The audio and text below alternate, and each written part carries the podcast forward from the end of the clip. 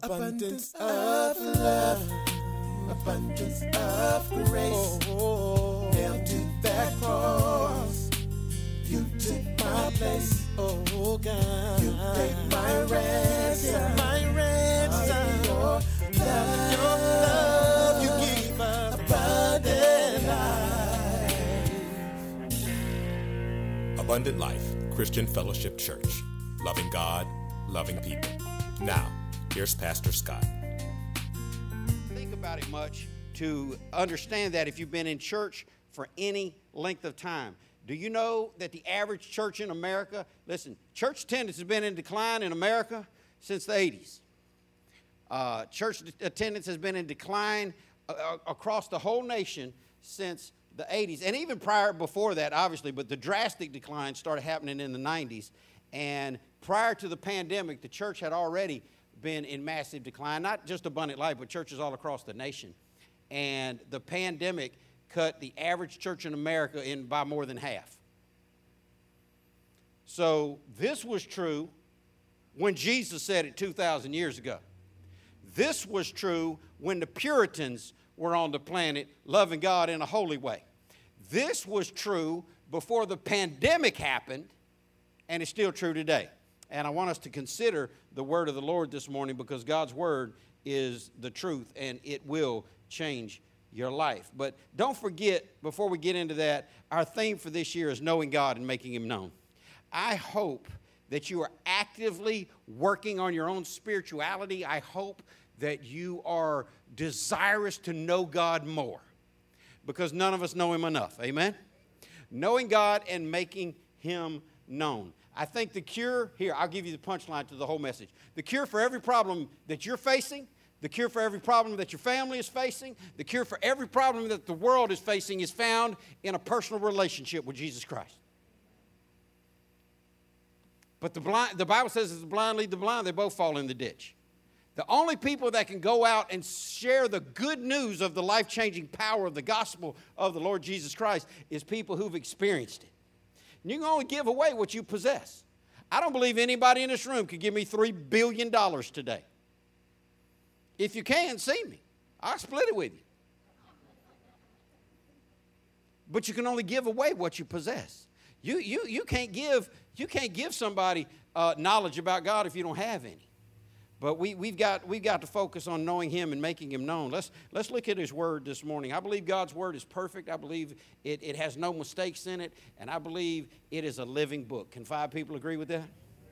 In, in Matthew 9 35, the Bible says, Jesus traveled through all the towns and villages of that area, teaching in the synagogues and announcing the good news about the kingdom. And he healed every kind of disease and illness.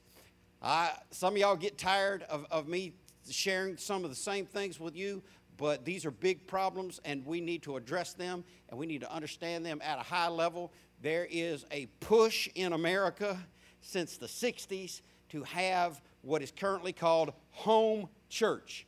And let me tell you something that's no church. A couple of disgruntled people who got mad at their former church decided they'd start their own thing and, and just meet around together uh, and share, share the Bible with no apostle, no prophet, no evangelist, no pastor, no teacher. Um, that, that, that's not church at all. People say, well, if you read in the book of Acts, uh, they had church from house to house. That's a lie. They did not. They, they, they, get, they had church in the synagogue daily, and they gathered house to house for breaking of bread and fellowship. Now, have there been churches in houses? Sure, in persecuted times. Have there been churches that gathered together in houses? Sure, while they were hiding, while, while, while, while they were uh, looking for uh, places to go where they could worship God freely. But we are Christians. We've been called to follow Christ. And, and look, look what the Bible says Jesus traveled through all the towns and villages teaching in, in houses with four disgruntled people that all hated the synagogue and the le- no he taught in the you know jesus went to church every day? That's why it blows me back when people tell me well i don't have to go to church to be a christian. Yes you do. Now hear me good. You don't have to be a, you don't have to go to church to go to heaven. You don't have to go to church to be born again. Uh, you don't have to go to church for, uh, to, to, to be um, truly saved, but Christian means like Jesus. And if you want to be like Jesus, you got to go to church because Jesus went to church. So you're doing a good thing today. Uh, we are Christians. Uh, we should live the way he lived. We should do uh, the things that he did. He, hear me good. Even though we won't do everything he did. There's another group of people out there promoting false religion that says uh, we're, we're supposed to do everything Jesus did. Um, well, when are they going to die on the cross? When are they going to live perfect and be, be raised from the dead? There's certain things that only God can do, amen? But we are supposed to uh, follow Christ. We're supposed to do what God tells us to do.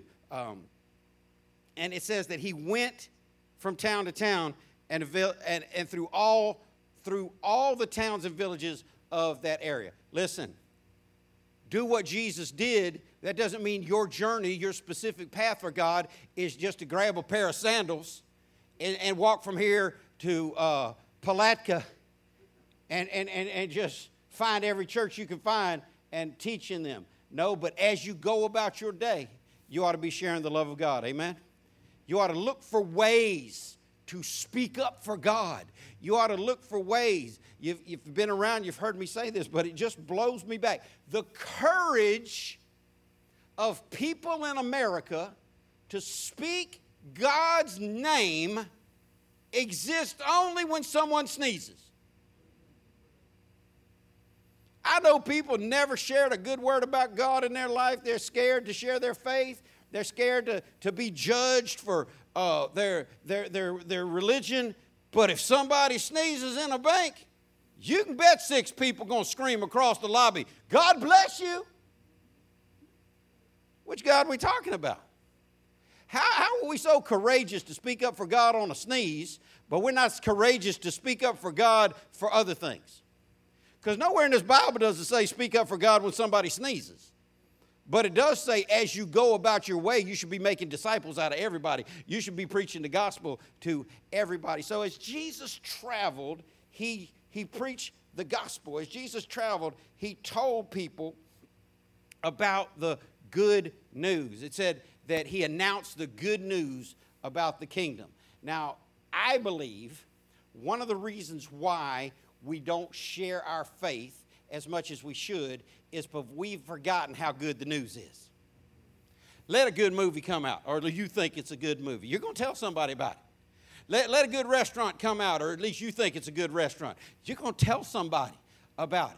Let, let something good happen to you on your job. You're going to tell somebody about it. Why? Because good news is meant to be shared.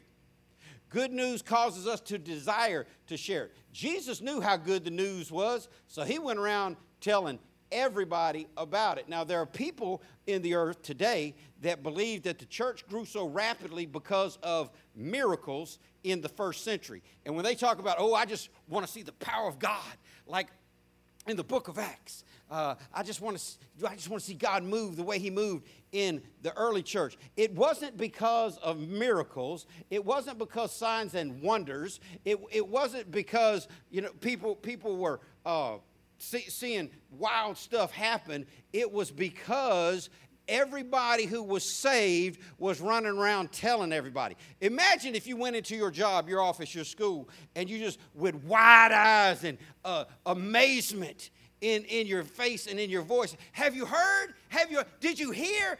See, this is what was going on in the first century. People were running and grabbing. Did you hear? Did you hear the good news? Jesus of Nazareth, he's alive. They killed him on a cross, but he was raised from the dead. He's and they just went around and they spread the good news. Well, if you've been around for a while, you, you, you've heard me say that what the good news is, the, the, the self defining Word of God tells us in 1 Corinthians chapter 15 that the good news is the death, burial, and resurrection of Jesus Christ.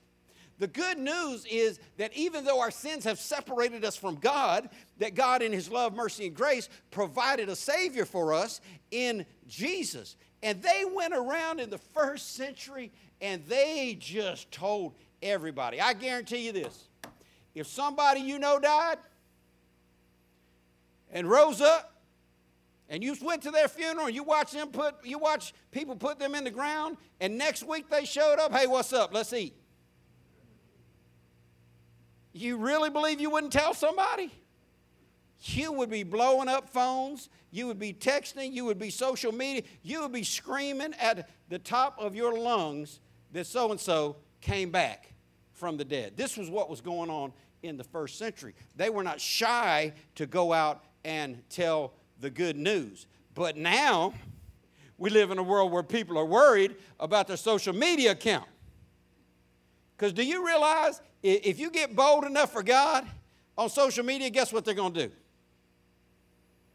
They're going to, they, they're going to cancel your account. We've created words in, in the last five years that, that have taken on cultural meanings instead of properly defined meanings. Homophobia, nobody's scared of a homosexual. And I'm not, everybody gets quiet. If you know me, you've heard me say a thousand times, I don't believe homosexuality is any worse than gluttony. So I, I don't have an issue uh, with, with, with homosexuals, thieves, liars, robbers, people who speed going down the highway, people don't wear their seatbelt even though, even though the, the law says you should. The Bible says if you've broken one law, you've broken them all. But we, we just got these words cancel culture. We invented that.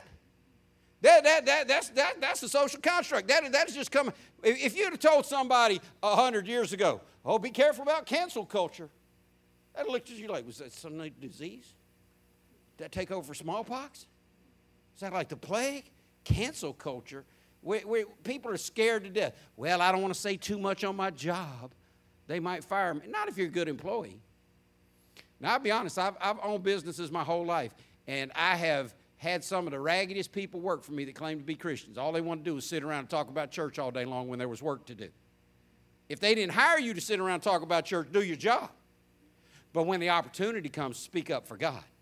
It ought to be, we ought to be living the way Jesus lived. And as you go about your business, his business was traveling, teaching, and healing and, and saving the world. You go about your business, you ought to go about sharing the good news of the kingdom. And, and if you don't have the gift of healing, you need to pray and ask God to heal people. That's what Jesus did. But because we call ourselves Christians, we ought to concern ourselves with what Christ did. Look at verse 36. It says, When he saw the crowds, he had compassion on them because they were confused and helpless, like sheep without a shepherd.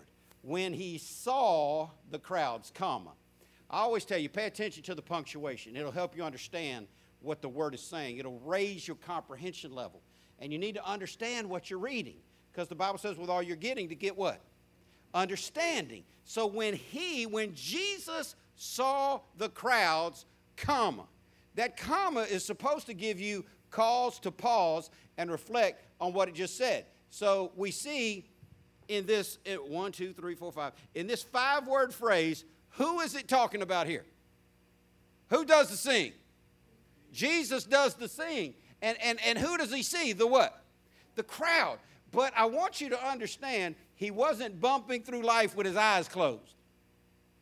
And that's the way the majority of people are living now just, just, just stumbling through life, just, just trying to wake up on Monday to, to go through the routine so they can go to bed and get up on Tuesday to go the routine so they can go to bed and get up on Wednesday to do their routine. So, uh, and over and over, mundane, non purposeful living. We need to learn how to live on purpose. We need to learn how to get up every day with a desire in our heart.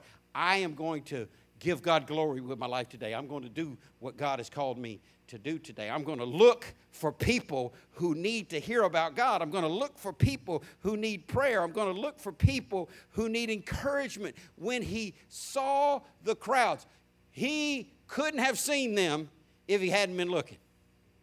And he was always looking with purpose.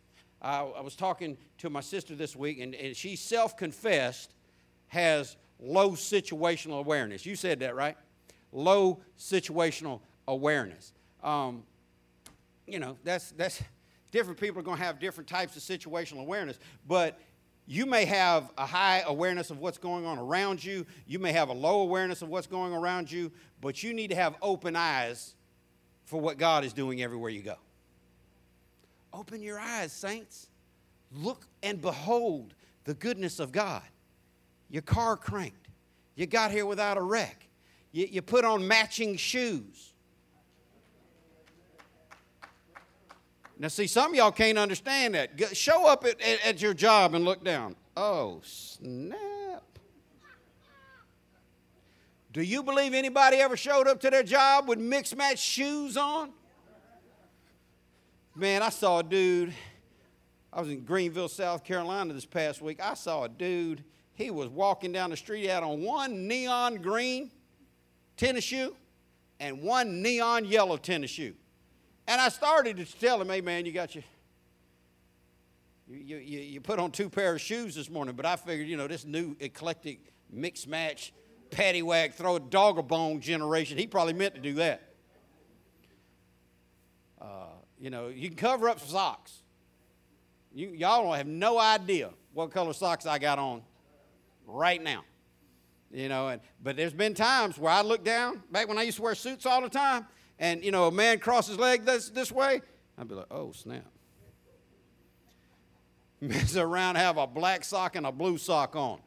And they both look black in, in, in the dark bedroom. Man, you gotta look, you gotta look for ways. Uh, I, I promise you this. I don't believe anybody in this room thank God for putting on matching socks today. But you should. Because you know some people don't have a pair of matching socks.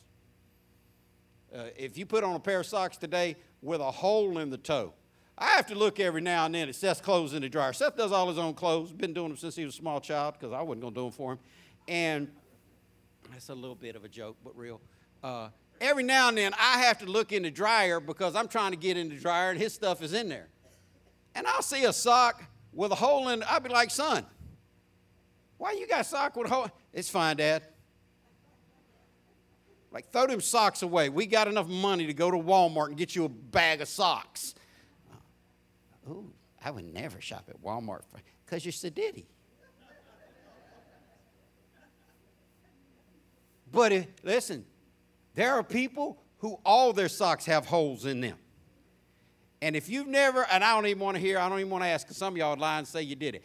I have worn a pair of socks with a hole in the toe and had my big toe step out of that sock. You know what I'm talking about, Sonia? And have to go through a whole day knowing my big toe's rubbing on this shoe. But even though we smile and we laugh, we still don't thank God for socks without holes in them. Mm, I'm trying to get you to open your eyes a little bit. I'm trying to get you to see things a little bit. I, am trying to get you to see. Um, I, I, I, hate to tell this story on my sister, but I'm going to tell it anyway. Nicest woman I ever known, most peaceful woman I've ever known. Conflict adverse. I mean, always unruffling feathers, always going in front of everything to make sure it's good and, and going behind it to make sure it's bad. Uh, uh, make sure it's not bad. To, to fix everything. She just, she's just a, a, a hard worker and she doesn't want any type of feathers to be ruffled. And so it all it shocked me so much when she we were talking one day about postpartum depression and she was talking about how real that is um, and how I don't even remember if it was for Chelsea or Kristen. For Chelsea, first baby, okay, first baby. She's a new mother, and I mean just just if if you know Dina, you know she's just sweet through and through. Um, she was a good person before Christ, a better person since Christ. Uh, and some of us were bad people before Christ, amen. And God's still working on us, right? But anyway, it was so mind blowing to me that she said, uh, you know, crying baby, everything, her, her hormones were off. And she was just on edge and she, she was dealing with some emotion stuff. And she said that, you know, Scott sleeps so good, he would sleep through the baby crying. And she'd have to get up and deal with the baby. She's tired, you know, she's a new mother, nursing, taking care of a new baby, all that stuff um, with colic. And uh, we, we, we, we don't do it the way uh, uh, in, in, in the white culture. I don't know why, but uh, in the Hispanic, we got any Hispanics in the room? Jessica, raise your hand. Okay, we got a couple of Hispanics in the room. In Hispanic culture, um, do y'all realize they liable to move uh, mama, sister, and TT in for three months? You have a new baby. Is, is, that true or false, Jessica? Don't they do it? Uh, they, they, they, move across country. Be like, new baby in the family. We're going to go stay with them. For, that didn't happen for Dean. Dean is sitting there trying to deal with all this. Uh, and she said she rolled over and he was sleeping like a baby. She was exhausted. He's sitting there just snoring. Don't hear this baby, colicky baby. He won't wake up. She said, I thought about taking a pair of scissors and stabbing him in his neck. I'm like, what kind of alien has abducted my sweet, kind, loving, do anything for anybody's sister? What am I trying to tell you? If you live in a house with other people and they hadn't stabbed you in the neck yet, thank the Lord. Because it could have happened. And, and on the flip side, thank God she didn't do it. If they didn't do it to you and you didn't do it to them. Yeah, absolutely. You, you just, we need to learn how to thank God for everything. The Bible, the Bible says that God has not given us a spirit of fear, but of power and of love and of a sound mind. If, you have the power to get up and get dressed in the morning, you ought to thank God. If you're in your right mind mostly to where, to where you can get your shoes on, hey, listen, where you can get your pants on, could you imagine walking outside, driving all the way to work, getting out and thinking, oh, Lord, I forgot to put my pants on.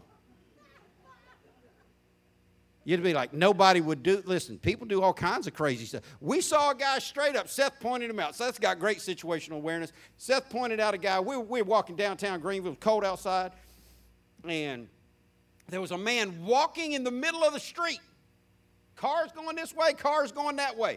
I'm not sure if he had any clothes on at all. Old guy, home, long hair, uh, disheveled, had an old gray wool blanket. Some of y'all remember them old gray wool blankets wrapped around him. I can only see him from here down. But Seth's like, Dad, that man's walking barefoot on concrete, and it's cold outside. I looked at him, I thought, well, he ain't just barefoot. Have you stumbled down the street naked with a blanket wrapped around you, barefoot on concrete this week? Man, you ought to see how good God is. Jesus saw stuff when he went. And he was always looking for the glory of his Father, and we need to be doing that too. But I want you to notice what he had. He had compassion on them. On who? On the crowds. Not just on certain people, not just on people that looked like him, not just on people that believed like him, not just on people that, that, that were part of his group. He had compassion on the crowds. We need to learn how to have compassion on the crowds. See, because if you only love people that look like you, man, I, I, I saw something today. I shouldn't say this, but I'm going to say it anyway. Um, I, I, saw something last month, and it just made me think because I'm, I'm a thinking person. And a good friend of mine from a church around the corner uh, was celebrating his anniversary. And he, he, he put on there uh, how much he loved his queen. And he said, There's nothing in the world more beautiful than black love. Uh, uh, he said, I love seeing black people love black people. Hashtag beautiful black love. I thought, well, that's sweet. But if what if we flip that? What if Jessica put on there? Are you married to a Hispanic man? What if, what if Jessica put on it? Now I don't know, he's, is he Puerto Rican? I thought so. Okay, well, see, you can't put Puerto Rican love on there. But what what if she just put Hispanic? There's nothing more beautiful in the world than Hispanics loving Hispanics. Well, what you trying to say about us? And that, that wouldn't really faze nobody, but then I thought, well, let's just take it all the way in. What, what, what, what, if, what, if, I, what, if, I, what, what if Nancy Rich just put on her social media when it's, when it's her and her white husband's anniversary? There's nothing more beautiful than white people loving white people. Hashtag beautiful white love. Oh, now see, that even got Deacon Dixon's eyebrow raised up. What, what, what am I telling you? I ain't fazed by none of that stuff. People going to do what they're going to do. But listen, it's easy for some people to love those that look like them. This is where prejudice comes from. This is where racism comes from. This is where misunderstanding comes from. That's why I love what Charles Barkley said. And it's only happened because he's open minded. He's seen lots of people and, and he's traveled. He said, I travel all across the world. They were asking him about racism. And he said, I travel all across the world and I, have come to believe this. This is my own belief. He said, um, I, I've met lots of white people, most of them were good folk. I've met lots of black people, most of them were good folk, and I've met lots of, of, of all types of people, and most of them were good folk. But the media wants us to hate each other and wire us up against each other all the time, and they do a good job of it. So people run to their own. It's all about misunderstanding. It's all about lack of exposure. The, do you know the average racist has never really sat down uh, for, for an extended length of time. The, the average white racist has not sat down for an extended length of time, shared a meal, hung out in a home, and really got to know a black person. Just haven't done it. But it doesn't just, doesn't just work on that way. The average black person has, has never, never done the same thing either. So we just think that we're all so different, but hear me good. If you don't hear anything else, we all bleed red, we all breathe oxygen, we're all gonna live, we're all gonna die, red, yellow, black, or white. We got one life to live, and we better learn how to love everybody. Jesus had compassion on the, on, on the whole crowd. And we need we call ourselves Christians. We need to be like Jesus was. But his compassion stemmed from a different area. His compassion did not stem for, uh, oh, that person's wearing the same uh, team jersey that I support. Oh, that person looks like me. Oh, that person uh, believes like me. No, his compassion stemmed from the realization that they were confused and helpless. The people in the crowds were confused and helpless. And I don't know who it was, uh, and you don't have to tell me.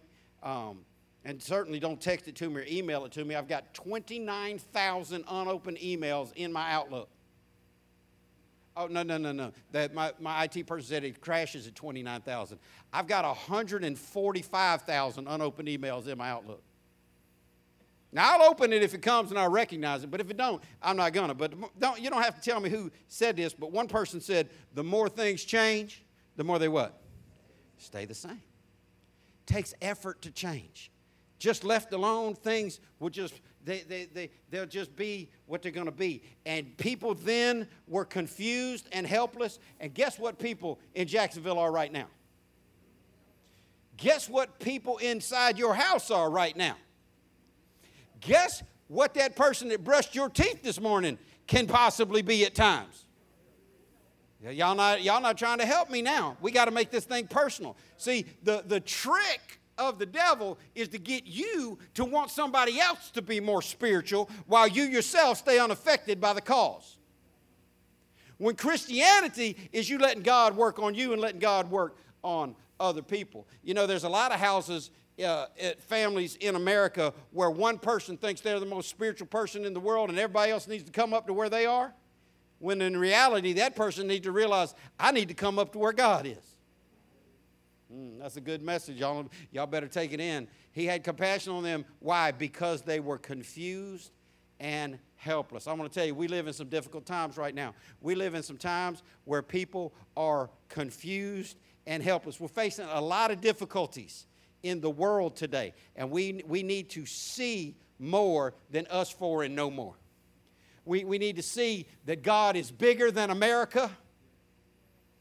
It, it's wild. I know, I know poor people that believe in their whole heart that God loves them more than rich people because it's hard for a rich man to enter into heaven. The very next verse said, With God, all things are possible. God loves everybody. But people want to act like God loves their, their special group the most. We need to understand that, that God is bigger than our own group. God is bigger than any one denomination. God is bigger than any one city, side of town, country, continent. Uh, there's problems we're facing all over the world. Biggest thing in the news right now. Anybody want to take guess what the biggest thing in the news right now? Ukraine. The war in Ukraine. Do you realize that has pushed everything else to the back burner? I told you, Anthony Fauci's in the Federal Witness Protection Program. It's a dude that was on TV 25 times a day for two years. I don't see him anymore. You realize the CDC admitted last week that they are no longer releasing for the public numbers on deaths by cities, states, or countries, and no longer releasing information on deaths by vaxxed or unvaxxed people. Why? Because, you know, well, the numbers aren't anymore supporting their, their truth, their narrative. So they've moved on and they push to the front of the news line, hear me good, whatever they want to.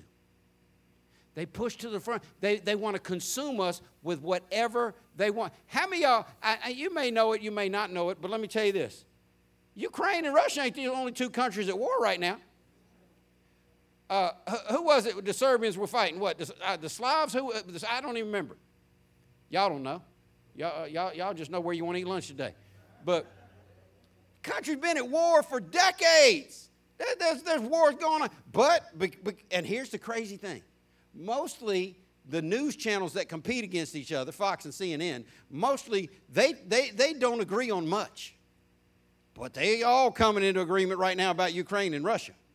So we, we got a war. Why? Because it is a big deal. It is a big deal when you've got one country. Russia is the only country in the world that has more nuclear bombs than the United States. And that's, we know they're reporting that they have more than we have. How many of y'all know they're hiding some? Now, let me see if you really uh, uh, understand the world. How, how many of y'all know we're reporting some and we're hiding some? But Russia is the only country on the planet that has the nuclear, capabil- a nuclear capability that exceeds that of the United States. Why is that important? Because if this one little five foot seven man uh, who's on his way out and desperate decides to push that button, the world is going to change. The world is going to change. Uh, mo- most people in this room had a grandparent or a great grandparent who lived through a world war who, who, who lived through the process of, you know, we, we lost uh, a handful of people in a 20 year battle. And I'm not, I'm not downplaying it. You know, I'm a patriot. I love the United States and I thank God for our military every day. Um, we lost less people in Afghanistan than we lost in one day in Gettysburg. I mean, we, we, we haven't been in a major conflict, but because Russia has that capacity. That, that's all we're hearing about. But that's not the only thing. It, listen, everybody in this room is helpless to put an end to the Russia Ukraine war. Can you agree with that? Everybody in this room is confused at some level. Either that or you're arrogant and you think you know everything. But every normal person in this room is confused at some level as to how long and for why this Ukraine Russia thing is going to keep going on. Everybody in this room is confused and helpless at some level to, to figure out what's going to happen as a result of this. How many people are getting drug in? Because immediately America jumped in to start to send. Congress voted to, to send $14 billion. Now, we're, bi- we're trillions of dollars in debt. We can't pay our own bills. Well, here's $14 billion. Let's give that to Ukraine. I'm not saying that was right or wrong, but what I'm saying is there was so much unanimous consent left, right, conservative, liberal, uh, jumped right in to help Ukraine. Now China's jumped in to help Russia. Um, it just this, this thing could just escalate, escalate, escalate. It's, it's a big deal. You ought to be praying for peace in our earth. But that's not the only difficulty we're facing. What about crime? You think there's an epidemic of crime? Do you know America's not the only place to have crime? Uh, why, why, don't you just go in, in, into some of the barrios in Mexico and, and find out what, what crime looks like? Why don't you go to Honduras and find out what some crime looks like? We're not the only country dealing with crime problems. Crime is, is a problem around the world. But you know why you don't hear about it so much? Not a lot of dollars to be made in it. Not a lot of monetary profit to talk about crime. If America wanted to, we could stop the ele- right now, 2021, most murders ever in Chicago. Most violent year in Chicago history. In, in many major cities around the country, uh, murder is up. They're killing 11 people a week in Chicago, and I'm talking about three year old little girls. And y'all know me, I'm fine with saying people's name. Pe- pe- People, ought, people need justice, and, and, and, and people ought to speak out for injustice. Uh, but can anybody tell me the name of the four year old girl that got shot by a stray bullet this week in Chicago? Say her name. Well, there's not a whole lot of money in that, preacher. And, you know, we can't get a rally together over that because, you know, that's just Chicago. It just, you know, that's, that's just Chicago being Chicago. It's not a problem. We got more people being murdered in, in major cities across America. We got lots of issues. We got racism. We, listen, if you haven't paid attention to what's happening in the gas prices, man, I, I was alive when, when, I, when I, I, I can remember gas below 50 cents. I paid 35 cents a gallon, not as a driver, but to put a, a gallon of gas in a gas can when I was in third grade to cut people's yards with. But I remember as a driver putting gas in my car for under a dollar. I, I remember people saying stuff like, well, if gas ever goes to $2, I can buy a horse. They don't know how expensive it is to take care of a horse. I remember hearing people say if cigarettes go to $3, I'm going to just quit. Nobody bought a horse, nobody quit. I remember a lot of people saying uh, if Donald Trump becomes president of the United States, they're going to leave the country. Nobody left the country. Joe Biden said if Donald Trump won the presidency, he was going to put y'all back in chains. Nobody went into chains. Joe Biden said yesterday that we need to accept the fact that the world has changed and embrace the new world order. New world or Google it. Google Joe Biden, New World Order, right out of his mouth. It's a lot going on. But you know why people aren't fired up about it? Because the news not pushing it to us. Because they're not making any money off it. They don't care about, I mean, gas prices were big until this Ukraine thing started. Now it's just like, well, you know, gas is going up. Well, what's going to happen when it goes to $6 a gallon? It's over 750 for the first time in American history. No, no time ever has gas been this expensive. Now, I ought to just put it on a loop and play it for y'all. I told y'all. See, I don't care who wins the presidency of the United States. I really don't. They, to me, they're all pro wrestlers. They all live in neighborhoods we can't afford to send their children to schools we can't afford to send our children to. They all, they all smoke the same overpriced cigars and drink the same overpriced liquor that none of us could afford. They all, they, they're all, uh, you know, on their own lean. Uh, I, my, my, I'm not, I don't care about who's in the White House. I care about who's on the throne in heaven. But I told y'all, if your guy won, uh, thank God for it. If your guy lost, thank God for it because God's in control. I said, so I'm not fazed by who, who wins every four years, but I ought to put this on a loop. I did say on the Sunday after the election happened uh, that you can kiss a dollar eighty-seven uh, cents a gallon for gas goodbye. Anybody remember me saying that? I said, you would never. And now, where, where, where are we at now? Four dollars? Four thirty? Um, Dina was so excited. Where did we get gas for in Georgia? She was bouncing off the walls. She's like, oh, praise the Lord. 370, what, eight? 370. You know, they, they, they manipulate that penny, right? 377.9. but do you realize even at that, that's still double what it was a year and a half ago? But we just forget about these things. We forget, we forget about the, the big things and, and we let uh, the media push to us. Why? Because we're not walking with our eyes open. We're being controlled by the media. We got lots of problems going on. There's a labor shortage. We ate at Chick fil A yesterday. Uh, Chick fil A is the most customer friendly group of people in the world. Um, they, they are trained to just smile and, and be friendly. They're trained, if you say uh, thank you, they're not supposed to say you're welcome. Anybody know what they say at you? My pleasure. I had a manager went to our church at Chick fil A, told me, uh, Pastor, you know I love you and I think you're brilliant, but we wouldn't hire you at Chick fil A. I said, I've run, I've run multi million dollar businesses, son. What are you talking about? You wouldn't hire me at, to, to, to, do you want fries with that? I can say, do you want fries with that? Is, is, is that just the sandwich or the meal? I can say that. You want sweet tea or unsweet? I can say all that. He said, yeah, but it's the way you say it. He told me, now this is the, this was the food line uh, or the uh, Chick fil A in Oakleaf. He said, we don't hire people with discernible accents. I'm like, everybody I ever met at a Chick fil A had a discernible accent, white or black. Oh, that's so cute. Oh my gosh. Thank you. you they, they, they, they, but they're always on point and they're usually pretty fast. We walk in Chick fil A yesterday, they had a sign up. It says, due to a national labor shortage, um, wait, your wait time may be longer than expected. I thought, Lord, it's already it's hit the Chick fil A. It has hit the Chick fil A. What are we dealing with? We're dealing with national labor shortage. I never thought a day in my the Ruby Tuesday uh, in Fleming Island has a sign out front of it that says $500 signing bonus. I thought you treat minimum wage people like, you know, professional running backs at this point. We have a labor shortage. We got businesses that are shut down. Uh, Deacon Scott uh, what is that, a Burger King? He can't eat at certain days a week. They just shut down because they don't have employees. You're like, well, I don't care. I don't eat at Burger King. Don't you realize it's coming to a location near you?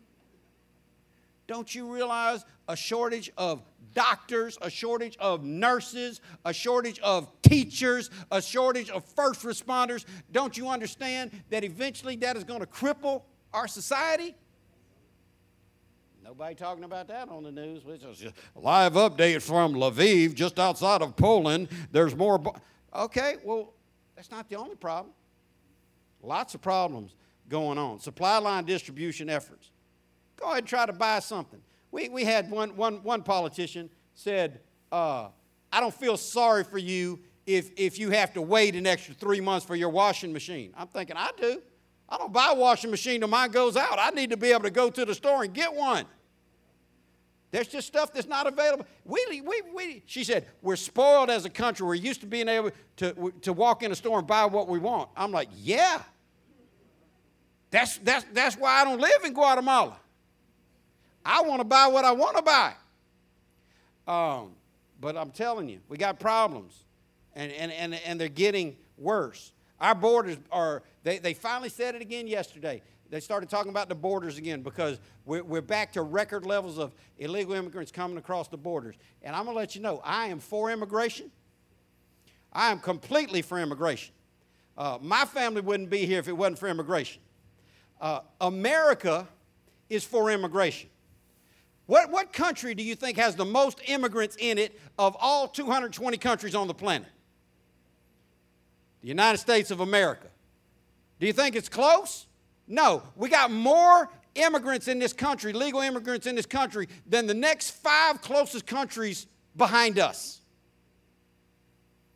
Then you, you listen to the right news broadcast, you're going to find out, well, America's trying to keep out black and brown people. Do you realize over 95% of all immigrants coming into America are people of color? And we let in over a million a year legally? You know, y'all, y'all all you shake Jessica's hand on the way out. That's her familiar.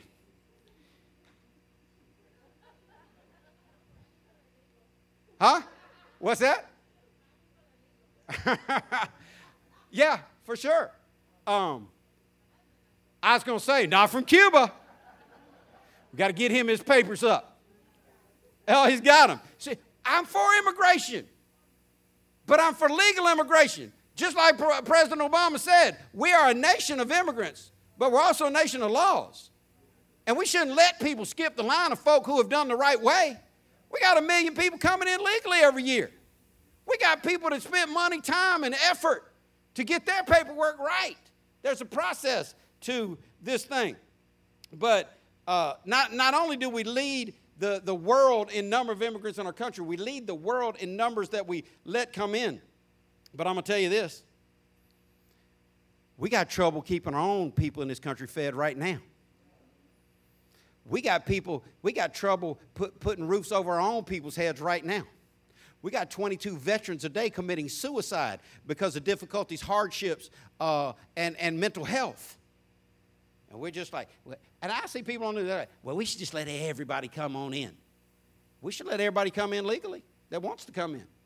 I am for immigration, but we got a crisis at the border right now. And we got people sneaking into our country that are being planted subversively by other countries. We got drug dealers sneaking people in. We got sex trafficking sneaking people in. We, we got some real issues. And you can walk through life blind and, and act like, you know, what's for lunch and, you know, I ain't got no problems because I got $3 in my pocket. But the reality is, Jesus saw the crowds and he realized they were confused and they were helpless. Oh, yeah, and besides crime, racism, gas prices, food prices, you notice your food bill lately? Food prices, uh, uh, cost of electricity prices. Besides all that, we're still in a pandemic. People act like because restaurants opened up, we're not still in a pandemic. They ain't, they no cure. Ain't, nothing changed. You, you, know why people, you know why people aren't wearing masks today? They just got tired of. Pandemic didn't go away. Is, is it still out there? I just had COVID in, the last week of January. Now, I believe the reason I got it is because I'd gone three weeks without eating food. I was in the last three days of my fast, and I think my immune system got depleted. Um, but besides all these troubles, we're still in a worldwide pandemic. What are you saying, Pastor? We got, we got issues. We got issues that are so complex. We got issues that we can't solve. You can't solve Ukraine and Russia right now by cl- snapping your fingers. You can't solve this pandemic by snapping your fingers. You can't solve racism and gas prices by snapping your fingers. You can't solve the fact that in all the high schools in Baltimore, Maryland, in last year's graduating class, there was not one senior who was proficient in English or math. 16 high schools. I didn't say they didn't have one that was proficient in both. Not one proficient in English, not one proficient in math. And, and, and do you know what the superintendent of uh, the school system said there? Well, these people have been through enough with the pandemic. We're just going to go ahead and, and let them graduate because we don't want them to feel bad about themselves having to redo their senior year. Can't read and can't write? We, we, we, we got some issues going on. And, and, and if we don't open our eyes and start having compassion on people, see, here, here's what the devil wants you to think. Well, they just need to do better, they just need to work harder. Listen, you need to have more compassion.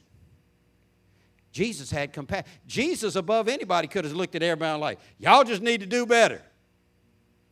But we, he had compassion, and we need to have compassion because we're living in a world where people are confused and helpless. Why? Because they're like sheep without a shepherd. I want you to hear this, and I'm going to get out of your way in just a minute.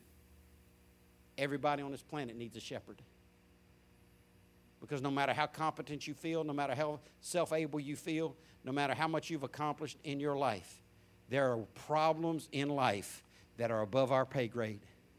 There are difficulties on this planet that we cannot solve, and we need somebody who leads us, who guides us, who protects us, who cares for us. And the Bible says that the good shepherd lays down his life for his sheep, and we need that good shepherd in our life. Verse 37 says, He said to his disciples, The harvest is great, but the workers are few. Now, see, this is a message to those who are disciples. He didn't say this to just church members. He didn't say this to Sunday go to meeting folk. He didn't say this to people who don't read their Bible. He said this to disciples. Uh, I looked in the dictionary and I, and I, wrote these down so I can quote them for you. A disciple, according to the encyclopedia, is somebody who believes in and follows the teachings of a leader, philosophy, or religion. Believes in and follows the teachings. So let me ask you this don't answer out loud. Are you really a disciple? Do you believe in and follow the teachings of Jesus Christ? If you are, then possibly you're a disciple. Uh, the Webster's Dictionary said one who accepts and assists in spreading the doctrines of another. Whoo, that just took it deeper. Do you assist in spreading the doctrines of another? Because that's part of the meaning of disciple. He's already commanded us to do that. And, and Jesus said, The harvest is great, but the workers are few. You don't have to go to some war ravaged village. Our, our, our church in Monrovia, Liberia, West Africa, Terry's standing right in front of that banner. Wave at everybody, Terry. They see that banner? Our, uh, our, uh, we, we have 13 churches that we support there. New Kru Town, Pastor Coon's church is in New Kru Town, Monrovia, Liberia, West Africa. And if you do any research on New Kru Town, Monrovia, Liberia, West Africa, you will see that it is commonly reported as the most war ravaged, Ebola ravaged village on the planet. Real trouble. we don't have to go to New Kru Town in West Africa to, to find out that the harvest is great. There's a lot of work needs to be done for the gospel in New Kru Town. That's why we send them money every month. And you that give help make that possible. And you ought to be grateful that you're not just giving so that the preacher can get a raise or that we can pave a parking lot or put, put you know, new signs up and buy radio time. When we give at this church, we send money out to the whole world to support the advancement of God's kingdom because the harvest is great in Africa, but it's great on Georgetown Drive. It's great on Firestone. You, you, you got kids that went to Jeff Davis, right? You, you, you think there's some problems at Jeff Davis? You think there's, there's, there's a lot of work that needs to be done uh, to make, make uh, Jeff Davis, the, the local community, the, family, the families that send kids there? You think there, there's a great amount of work that could be done just in there? Just in that one school. We could dedicate our whole church to, to, to assisting the families just in that one school and, and work our fingers to the bone for the next hundred years. You don't have to go to some other continent to find the harvest is great. The harvest is great on 103rd Street. The harvest is great. You're like, well, I live in a, in a nice, uh, it's great there too because people need Jesus no matter where they live. Listen to what the Bible says in 1 Corinthians 16 9. Paul is talking about expanding, advancing the kingdom. And he said, There's a wide open door for a great work here, although many oppose me.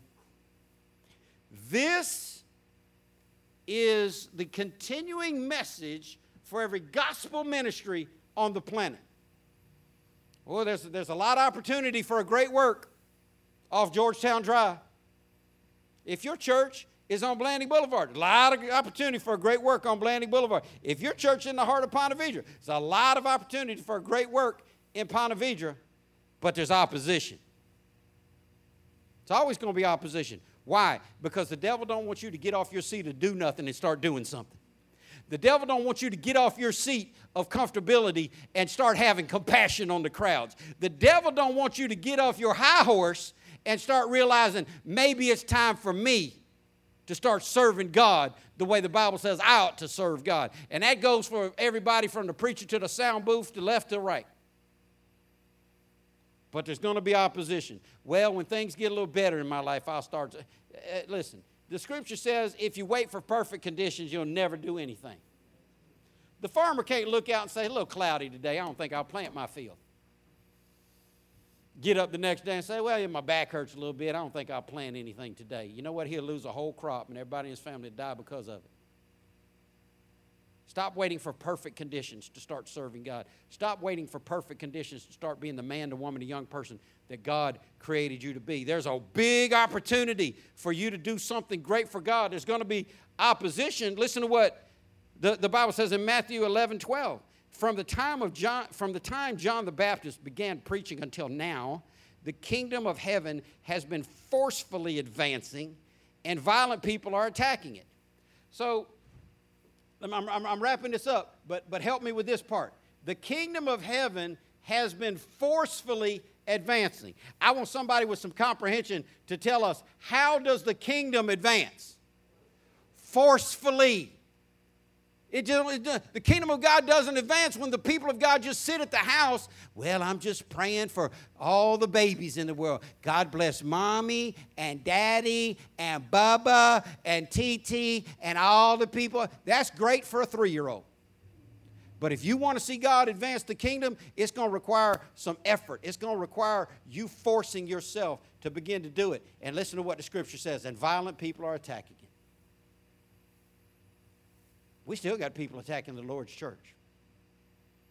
A couple years ago, the city told us we couldn't meet. We, all, all the churches had to shut down. And every pastor I know, except one, shut his church down. Me and one other guy. And that didn't make me special. And that didn't make our church special. We were just doing the least of what God told us to do. He commanded us to gather together on the first day of the week and to worship Him and to pay attention to the reading of the Word and to bring our tithes and offerings and to fellowship with like minded believers and sing praises in, in, in, the, in the congregation. People are attacking our way of life as Christians.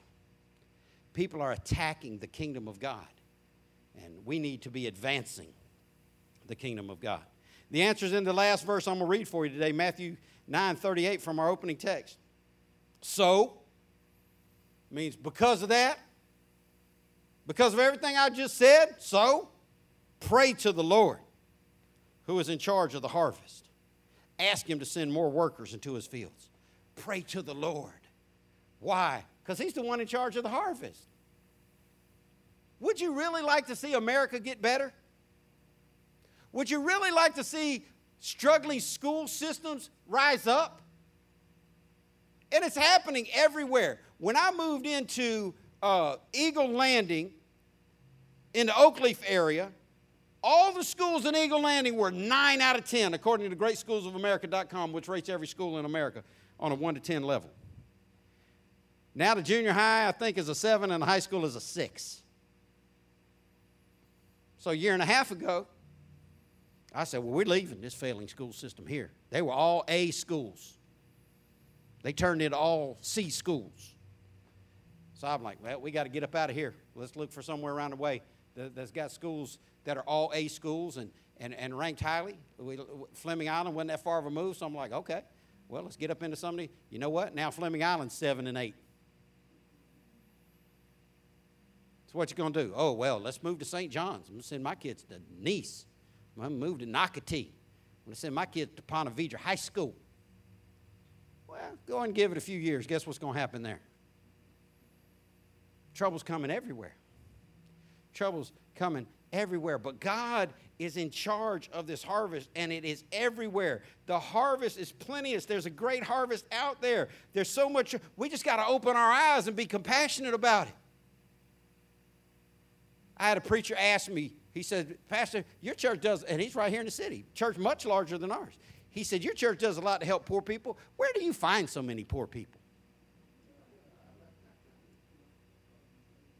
You don't take much looking. And I told him, if you start doing something to benefit hurting people, hurting people will show up. They didn't take my advice, but people have their eyes closed. No compassion. No realization that people are confused. This is why I stopped being mad at people. I, I stopped being upset by people that don't love God the way I think they should. Because I know they're confused and helpless. I know they need God to help them because they can't help themselves. You know, if you could fix all your problems, you'd already be fixed. If every alcoholic could stop drinking on their own, there, there wouldn't be no alcoholics in the world. If every drug addict could stop doing drugs on their own, there wouldn't be no drug addicts in the world. If every bad person could stop being a bad person, there wouldn't be no bad people in the world. But we need the Lord. We need the Lord. We need to pray and ask God to do something. And it tells us exactly what we need to do. And I'm going to ask you to, to make a mental note of this. I'm going to ask you to start including this in your prayer life because this is what God has commanded us to do. He didn't make this as an option. He said, pray to the Lord and ask Him to send more workers into His fields. And that's what we need to do. We need to pray that God would send more people to help Chicago stop killing each other. We need to pray that God will send more people to Jacksonville to, to, to help with the issues that we're facing. Our educational system is, is, uh, w- was never great, and it's worse now. We need to pray and ask God, whatever problem you can identify, you need to pray to the one who's in charge. And you need to ask him, send people to help, God. Send people to help. Send people to help Jeff Davis. Send, people to help the west side of Jacksonville. Send people to help the south side of Chicago. Send people to help. Uh, I mean, we got the whole world right now is praying to send people to help the Ukraine. And I'm not upset about that. And you ought to pray to God to send people to help the Ukraine, but you ought to pray to God to send people to help Russia too. These soldiers just do what they're told to do. They didn't pick this. We need to start praying more. And what, when we pray, we need to ask God specifically send more workers into his field. Now, a lot of people won't pray that because some of y'all are smart enough to know. If you start praying that God would send more people to help at Abundant Life, guess what's going to happen?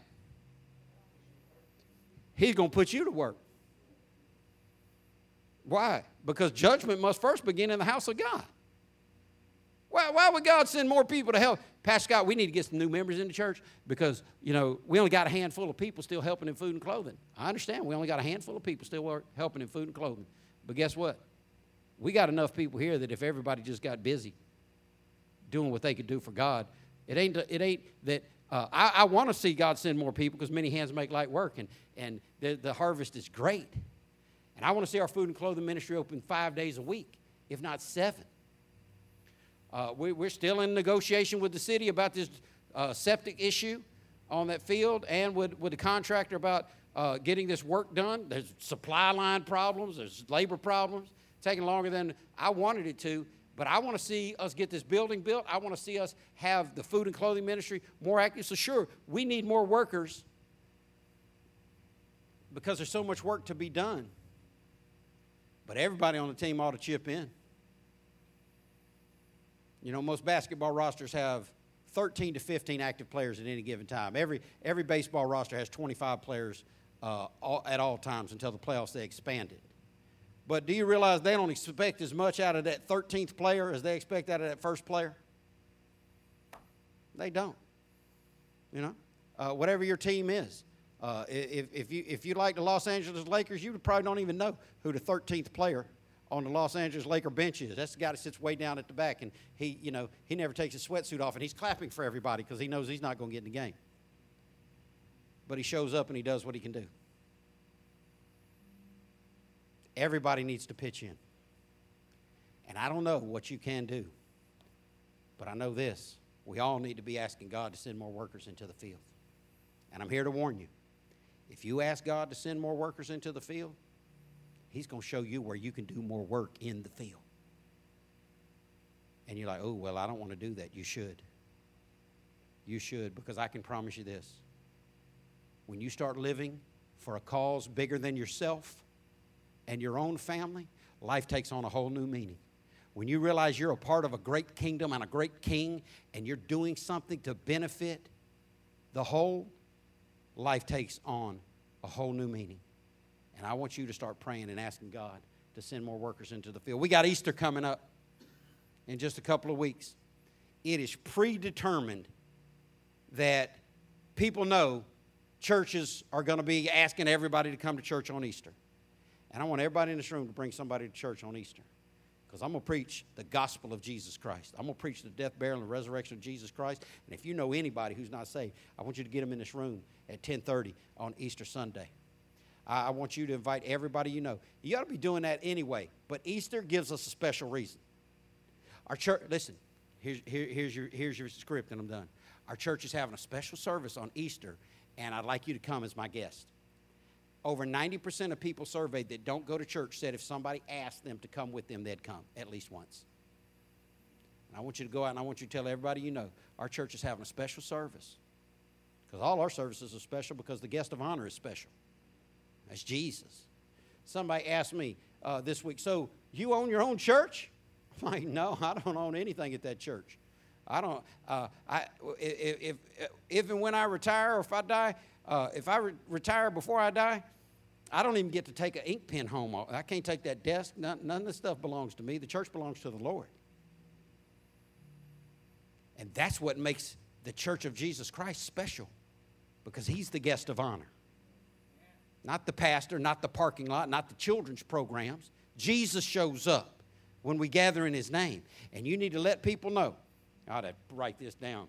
Go ahead and type it on the screen, uh, Rick, if you can. I don't know how fast that this thing works. Um,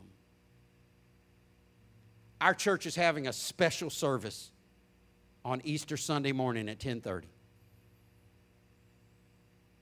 Doesn't work like that? Oh, let Charity type it. Rick laughed. He's like, I work on computers, sir. Our church is having a special service at 10:30 on Easter Sunday morning, and I want you to come and be my guest. Our church is having a special service on Easter Sunday morning at 10:30, and I want you to come and be my special guest. Listen, kids, y'all talk about everything on texting. I don't think they do it anymore. Do, does it, do kids still text? I, I used to know so many teenagers that would brag. I can send a text in my pocket without ever pulling my phone out. They're just bold now. They text in front of the teacher. They're like, put your phone up. she said, put your phone up. Aha, emoji, emoji. You know you're old when you text like this.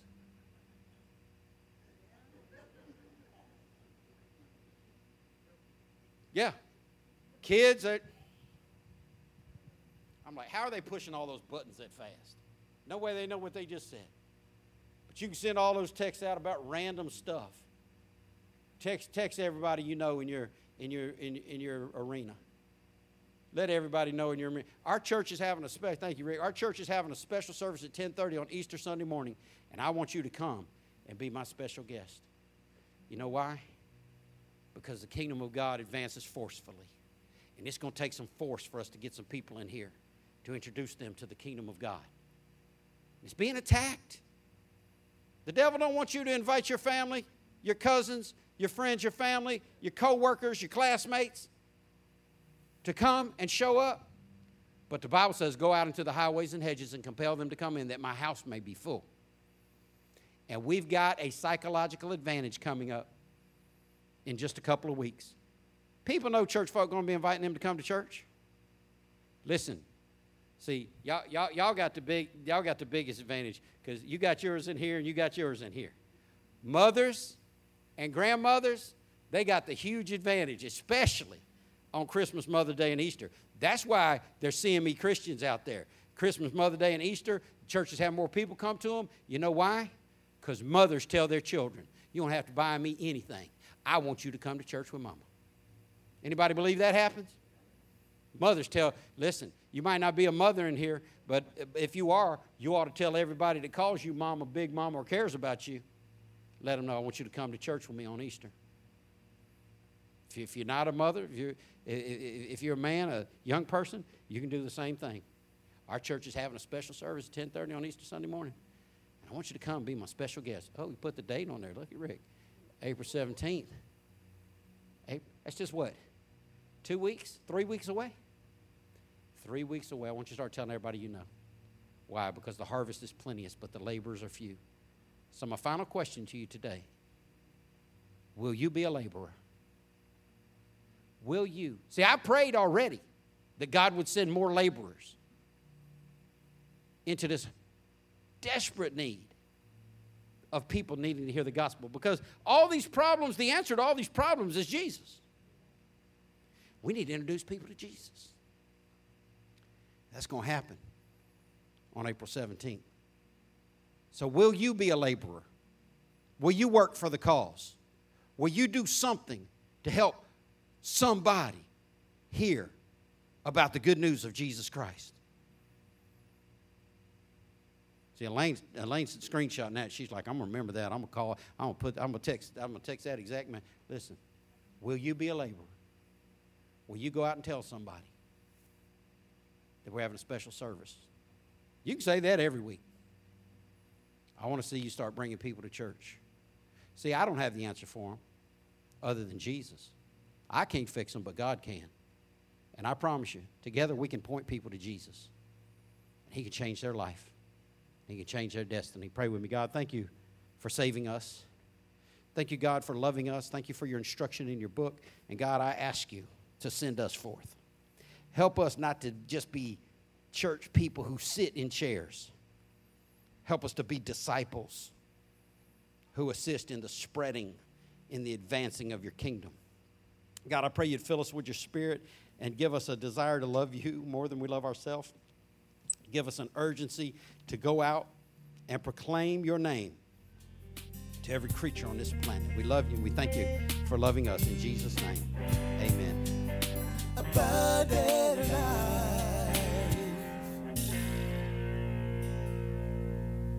Thank you for listening to the ALCF Sound Doctrine Podcast. And visit us on the web at alcfnow.org. Your financial support for this ministry allows us to share the gospel around the world. Your support is greatly appreciated. If you would like to give a donation, please go to alcfnow.org. Abundant Life Christian Fellowship Church, loving God, loving people.